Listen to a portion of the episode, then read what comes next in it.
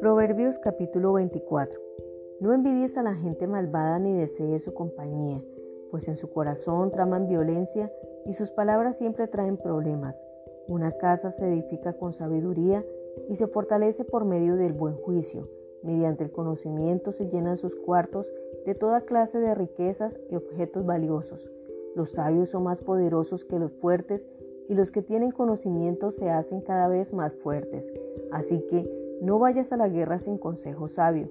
La victoria depende de que tengas muchos consejeros. La sabiduría es demasiado elevada para los necios. Entre los líderes en la puerta de la ciudad, los necios no tienen nada que decir. Una persona que maquina el mal se gana la fama de alborotador. Las intrigas del necio son pecaminosas. Todos detestan al burlón. Si fallas bajo presión, tu fuerza es escasa. Rescata a los que están injustamente condenados a morir. Sálvalos mientras van tambaleando hacia su muerte. No te excuses diciendo, ay, no lo sabíamos, pues Dios conoce cada corazón y Él te ve. El que cuida tu alma sabe bien que tú sabías. Él pagará a cada uno según merecen sus acciones.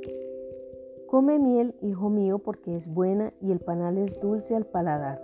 Así también la sabiduría es dulce a tu alma. Si la encuentras tendrás un futuro brillante y tus esperanzas no se truncarán. No estés al acecho frente a la casa del justo, ni ataques el lugar donde vive. Los justos podrán tropezar siete veces, pero volverán a levantarse. En cambio, basta una sola calamidad para derribar al perverso.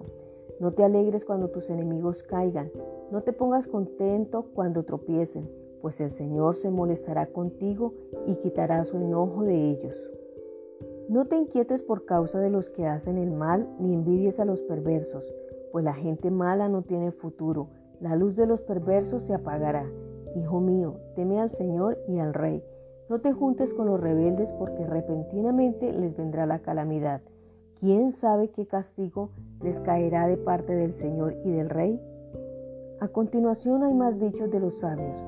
No es correcto mostrar favoritismo al emitir un juicio. El juez que dice al perverso, eres inocente, será maldecido por muchos y denunciado por las naciones.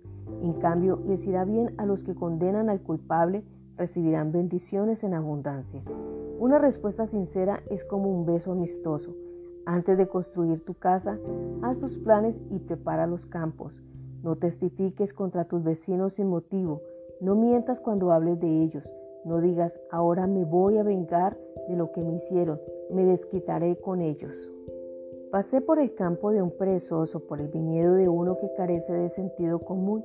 Vi que habían crecido espinos por todas partes estaba cubierto de maleza y sus muros destruidos. Entonces, mientras miraba y pensaba en lo que veía, aprendí esta lección. Un rato más de dormir, un poquito más de sueño, un breve descanso con los brazos cruzados, entonces la pobreza te asaltará como un bandido, la escasez te atacará como un ladrón armado. El rey Salomón en estos versículos nos enseña que para vivir en integridad y sabiduría es necesario eliminar de nuestra vida la envidia, el querer hacer daño a otros, hablar con falsedad y mentira y eliminar la pereza. Por otra parte, nos invita a fortalecer y cultivar la sabiduría, aumentar la confianza en Dios y hablar siempre con sinceridad. El consejo del día. Depositemos toda nuestra confianza en Jehová esto fortalecerá nuestra determinación y perseverancia a no darnos por vencidos a pesar de las dificultades y de los problemas que se nos puedan presentar. Te deseo muchas bendiciones. Nos encontramos en el siguiente capítulo. Como siempre, te estará acompañando Darling Gómez. Bendiciones totales y hasta una próxima oportunidad.